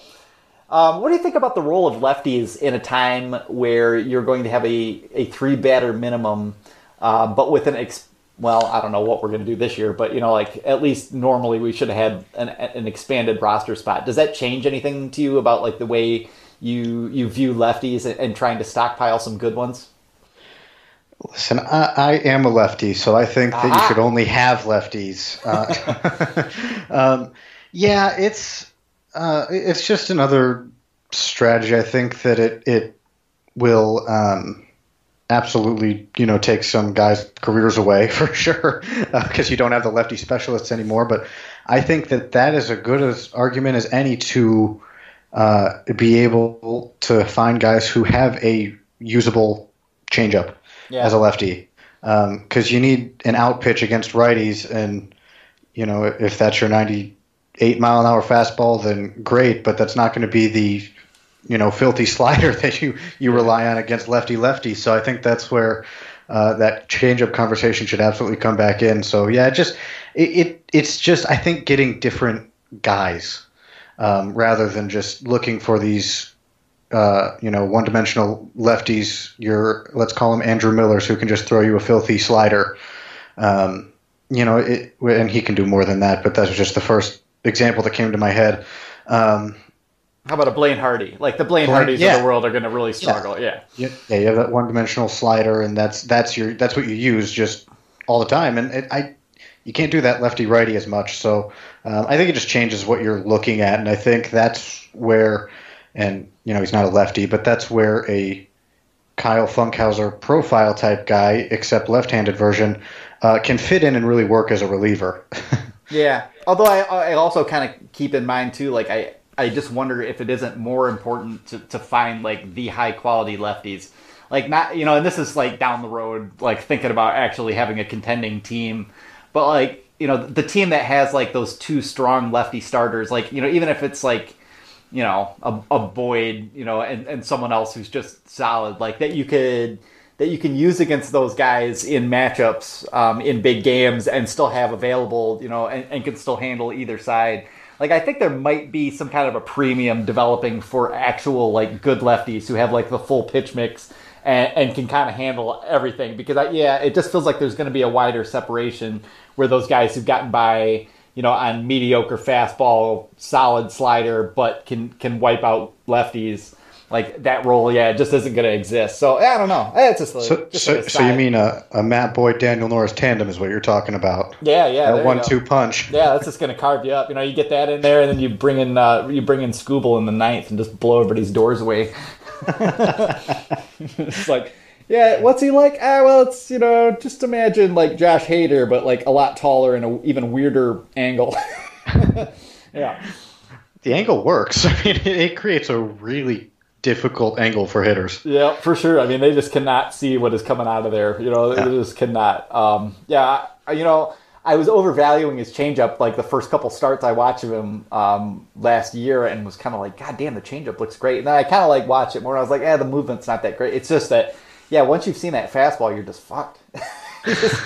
you know, you're, you're, jumping at everything that comes out of there because you just can't. Yeah, you can't get a read on him. Um, I don't know. It's, it's been really fun watching him kind of explode. I remember uh, drafting him and thinking like, oh, that's a pretty. Uh, pretty damn good relief arm there. It kind of looks like, and then um, you know we'll see in a little bit of him in the Florida State League, and like, oh yeah, I think we've got something here. This is cool. And then last year was like, oh, oh, this is a whole other thing. yeah, it's a whole whole another category of guy here. Like still needs, you know, still needs a, a some some breaking ball improvements and, and some things. But I think people are even still underselling him a little bit and like trying to find a reason to to sort of not believe in this because it's happened so fast. Um, I still think there, you know, there's a little bit of that like, yeah, we've got to wait and see. We've got to give him a little more, a little more time. And I felt that way at first, but you know, but you know, once I saw like a couple starts at Erie, it was just like, Jesus Christ, this is uh, this is pretty ferocious looking stuff here. Um, and you know, with the the intensity and the mindset and all that too, like you know, just the dude he is seems like he's going to be really good. I'm I'm feeling very excited about that man.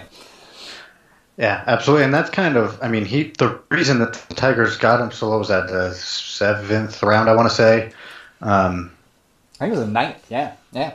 So, yeah, ninth round, ninth round, and, and, you know he was coming off of. Granted, his you know I think he was be seen as a as a fourth rounder as max or somewhere around there, but he's coming off of an injury, which is my same argument for JT Ginn. And again, I'm the only one who thinks that and probably wants that, but that's okay. It's, it's good to think differently, I guess. yeah, yeah. I mean, I wouldn't hate I wouldn't hate him in the second round. I wouldn't hate it. No, not at all. I would I would be fairly interested. And I'm not his biggest fan because I do still kind of feel like eh, it just it just feels reliever-ish to me. But even if he just turned out to be a a good, you know, I mean, if you get a good power reliever out of the second round, that's fine. Um, that would be fine. A, and he's got, and there's chance for, you know, for more than that. So that's fine too.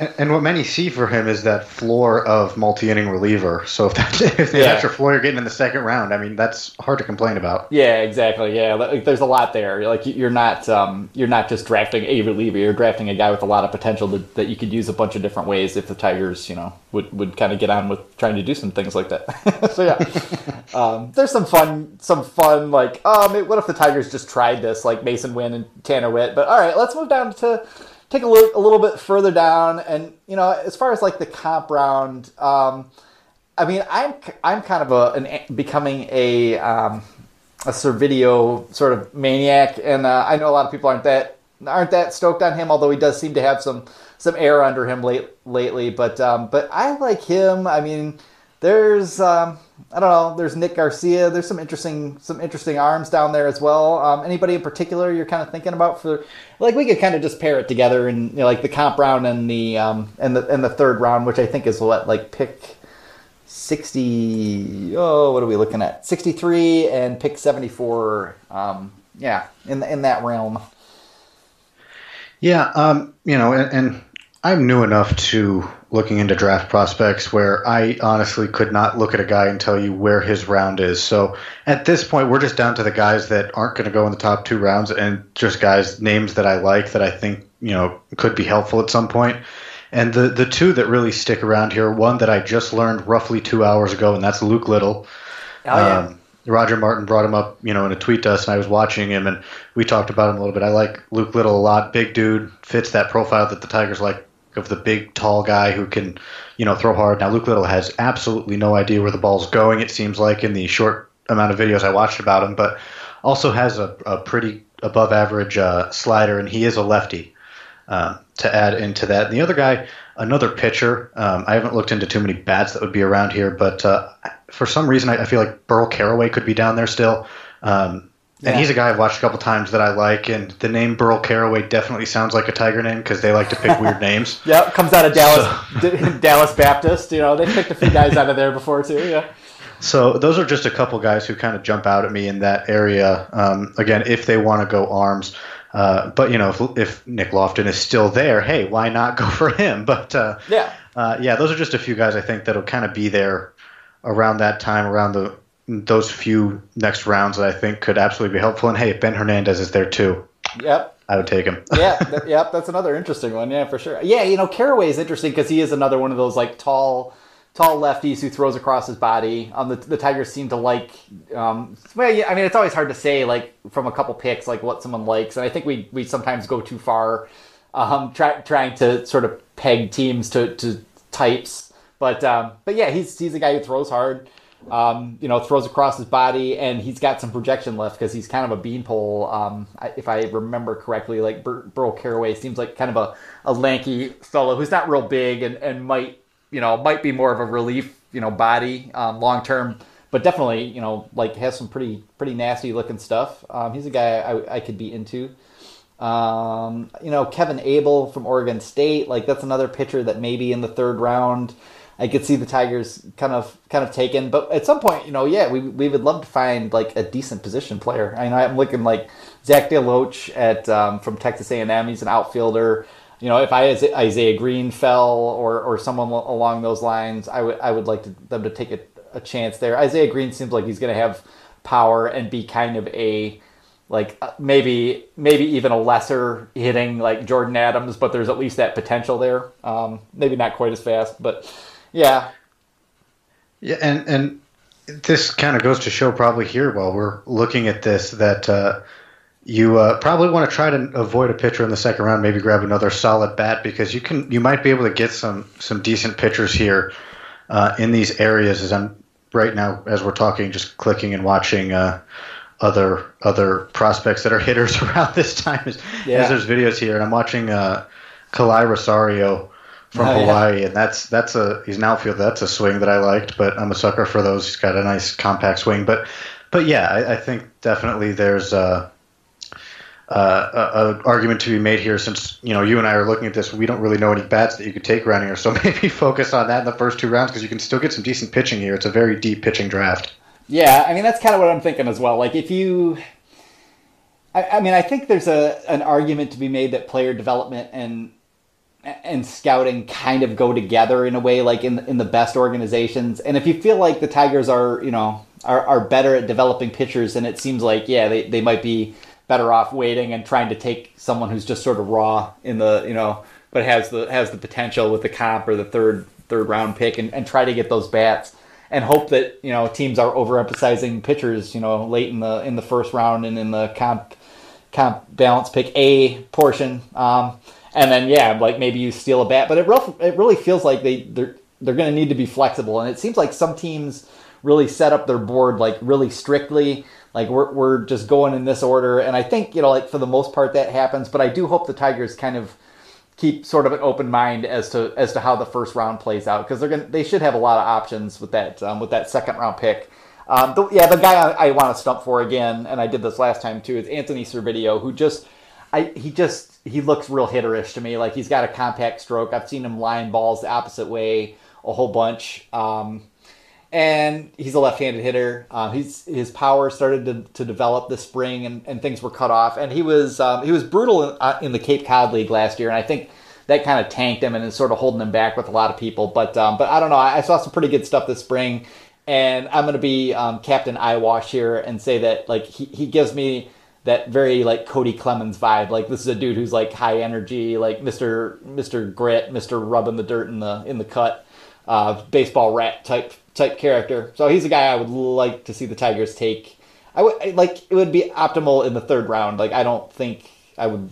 Ah, whatever. I mean, at that point, like whatever. But um, yeah, you would hope they could find like someone good with the comp pick, and then yeah, maybe like in the third round, try to find one of the uh, one of the middle infielders that has a has a chance to be sort of our next uh, Willi Castro, and hopefully um, comes along just a little bit better with the hit tool than Willi has managed so far. Although you know, there's still a little time for the Willi as well. Yeah, it looks like uh, Servideo. Sorry, I just pulled while you were talking. I pulled up video of Servideo, um, and you know, I, I like it. You, you saw some. I saw some uh, defense. He looks like he's pretty smooth at uh, on the dirt, and uh, his swing. He's got a uh, kind of a. Well, he's built like a baseball player, put it that way. But he also has, uh, you know, uses a pretty big leg kick. Not as big as you've seen, but uh, I guess I'd call it medium leg kick. And looks like he uh, has some nice barrel control. Probably got a decent hit tool. Again, I haven't looked at anything else other than a short minute, 19 second video. But yeah, I like Servideo. I think he'd be an interesting guy to take with these few picks here.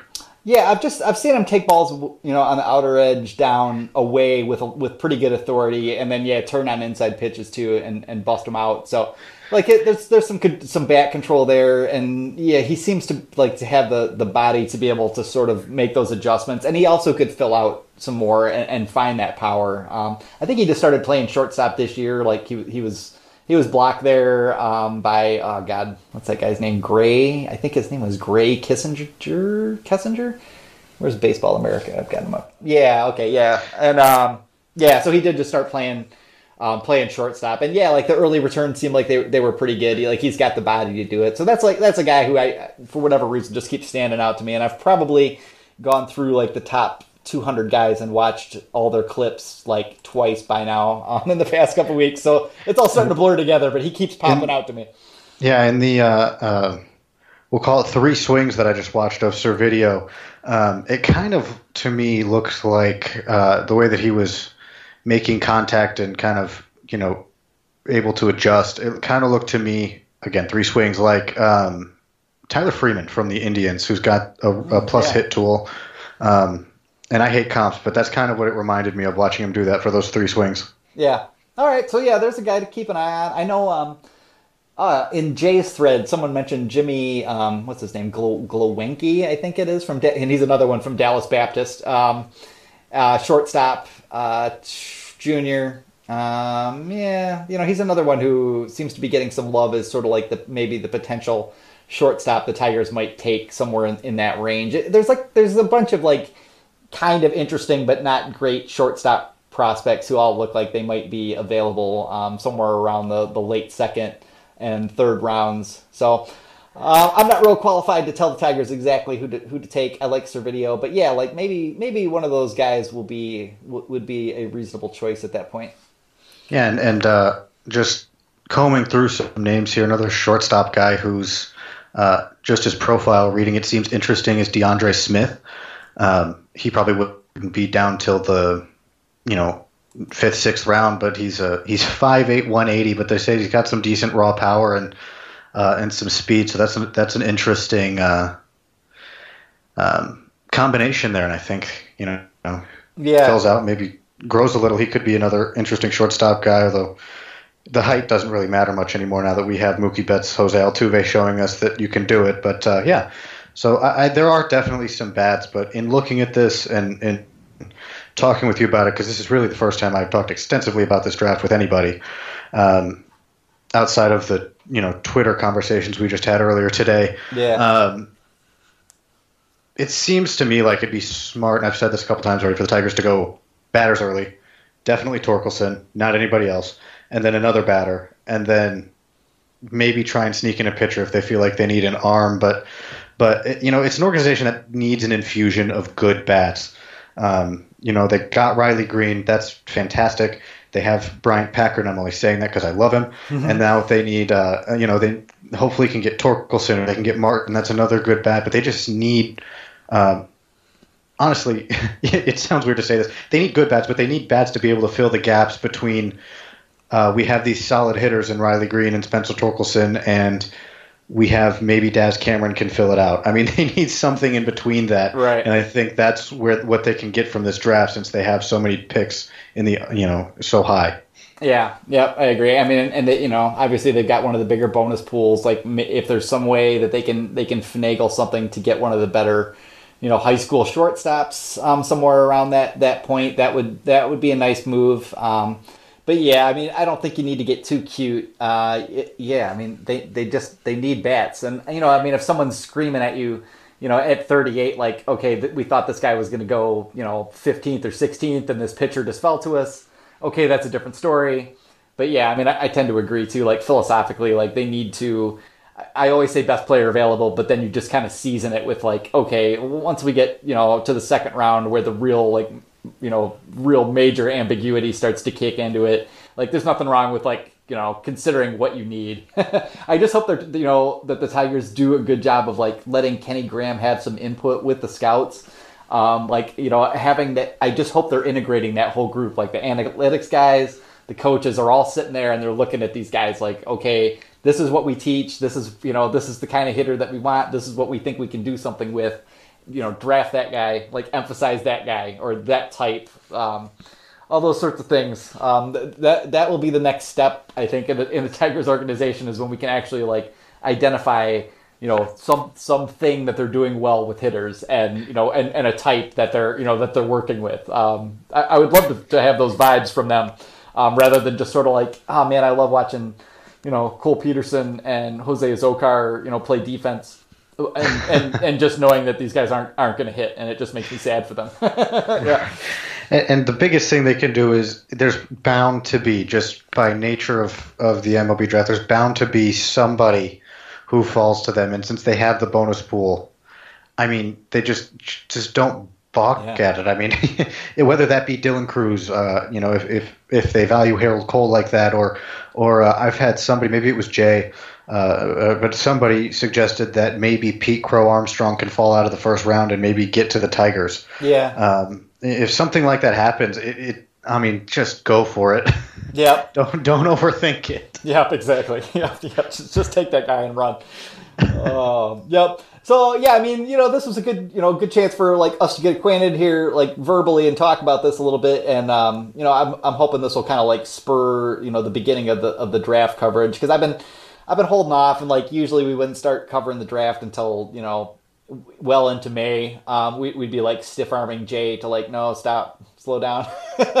um, but yeah, you know, it's it's getting about that time. Kind so of stiff arming me because I've already. yeah. Well, no, this stiff arming me now is the one who brought it up. We're like, let's just do a podcast. no, no, no. Actually, I was thinking the same thing because it's like a good way to kind of get uh, get this kick started, get to know each other a bit, and um, yeah, kind of talk about some of the guys that are that are standing out to us more than others, and um, yeah, we we can get to. Uh, writing about these guys, and then uh, reconvene here in you know a couple weeks. Um, hopefully, we'll have a little bit more certainty as to what the draft is going to be like, what the rules are going to be, um, what the uh, there's still a whole lot of issues floating out there. So yeah, hopefully we'll have a little bit um, more of a solid idea what this is all going to look like. Maybe the Tigers will just shock us all and just sign Zach Veen for like four million dollars and do something insane. But I don't. Just, I wouldn't hate it. I, I wouldn't either, actually. Uh, it's just so untigerish. It's fun to mention, though. Yeah, but we could take Antonio Sabato Jr. will fall to us in the second round. Sorry, Aaron Sabato. I just I have to call you Antonio Sabato because it's, I like Sabato too, man. You get Veen and Sabato, I'm in for the draft. Yep, I mean, I'm, I'm upset there's no Torkelson, but like that's not bad. yeah, yeah, that'd still be all right, you know. Especially if you got some cash left laying around, you know. Yeah, go hunting some high schoolers. Like, hey boys, look at all this, look at all this cash. Come on, you want to go to college? You don't even know what's going to happen. They're going to pack you into a bunch of dorms, a bunch of sick people. It's going to be terrible. it's like being in the army. Instead, you can do that, but play, you know, say you're a major league or a professional baseball player. exactly. You know, you're a tiger. You get to wear the old English D. We'll introduce you to Miguel Cabrera in the dugout. It'll be awesome. oh man. All right. Well, thanks a lot for coming on, Trevor. We'll uh, we'll get you back on here in a couple weeks, and uh, yeah, in the meantime, yeah, we'll be chatting and uh, start getting the start getting the research uh, ramped up to full gear here. Absolutely. Thanks for having me, man. Oh, no problem. Thanks for coming on. Do you got any uh, anything coming up shortly anywhere else that we should uh, promote here before we roll out? Oh, you know, uh, you just follow at Hooth Trevor on Twitter. I put most of my stuff out there and uh, uh, participate in Film Study Friday. Oh yeah, participate in film. Yeah, that is a cool little project, and also. Yeah, I mean, some of the other places you write for, like, yeah, people out there, if you're looking for more info, you know, go check out Pitcher List, um, Prospects Live, check out those two, because you all already know about Baseball America and Fangraphs and, and Baseball Prospectus, but um, Prospects Live in particular does really good work with the draft. Uh, and I love the pitcher list. Like that, that site was like built for me. Um, it was cool having Alex Fast on here. I don't know when that was, like a month ago. Time is all, all screwy right now, but yeah, that was uh, that was great. great guy. So he was Fast, good to talk. Fast to. is great. Yeah, and it, that's uh, that's great stuff too. If you're really into numbers and stuff like that, and um, yeah, no, if you just anything prospects, you just reach out to me, and that's what I like to do. right on. Yep, I like to as well. And um, right now, that's all we can do. Um, so yeah, we're gonna do that. All right, man. Thanks a lot for coming on, and uh, yeah, we'll talk to you later.